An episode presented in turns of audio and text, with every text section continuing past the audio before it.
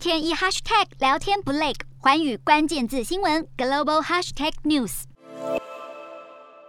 俄罗斯总统普京在冬奥前夕抵达北京，与中国国家主席习近平举行双边会谈。这是二零二零年初新冠疫情爆发近两年来，中俄两国元首第一次进行的面对面交流。中俄两国坚守初心，始终保持双边关系的稳健前行，行而不辍，未来可期。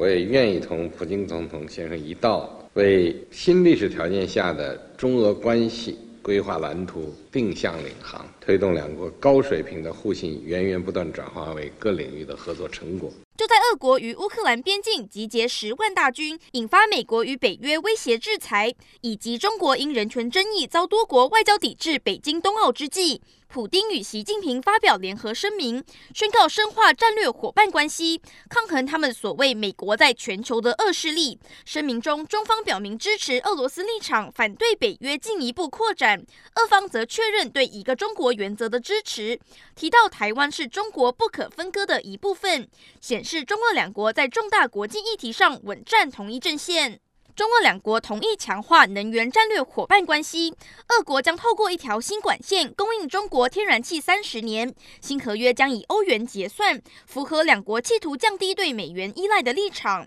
两国本次签署了涵盖经贸、投资、能源、体育等领域近二十份合作文件，包含建立独立金融结算系统，保护两国免受第三国制裁。这些新合作项目不但减轻美国与北约制裁的威吓力道，更加剧欧盟对俄国切断能源供应，使得欧洲能源危机恶化的忧虑。专家分析，中俄双方都把北京冬奥视为进一步合作的机会。中国与俄罗斯在新冠疫情期间与美国及其盟友关系急剧恶化，中俄关系却迅速升温，包含线上会议在内，习近平与普丁已会谈三十七次，交流相当密切。两国之间的贸易额也在二零二一年达到一千四百六十亿美元的新高。西方联合拦阻俄罗斯抵制中国的行动，似乎正在将这两个邻国越推越近。Hello，大家好，我是环宇新闻记者黄佩涵。如果你喜欢环宇关键字新闻 Podcast，记得按下追踪以及给我们五星评级，也可以透过赞助支持我们的频道哦。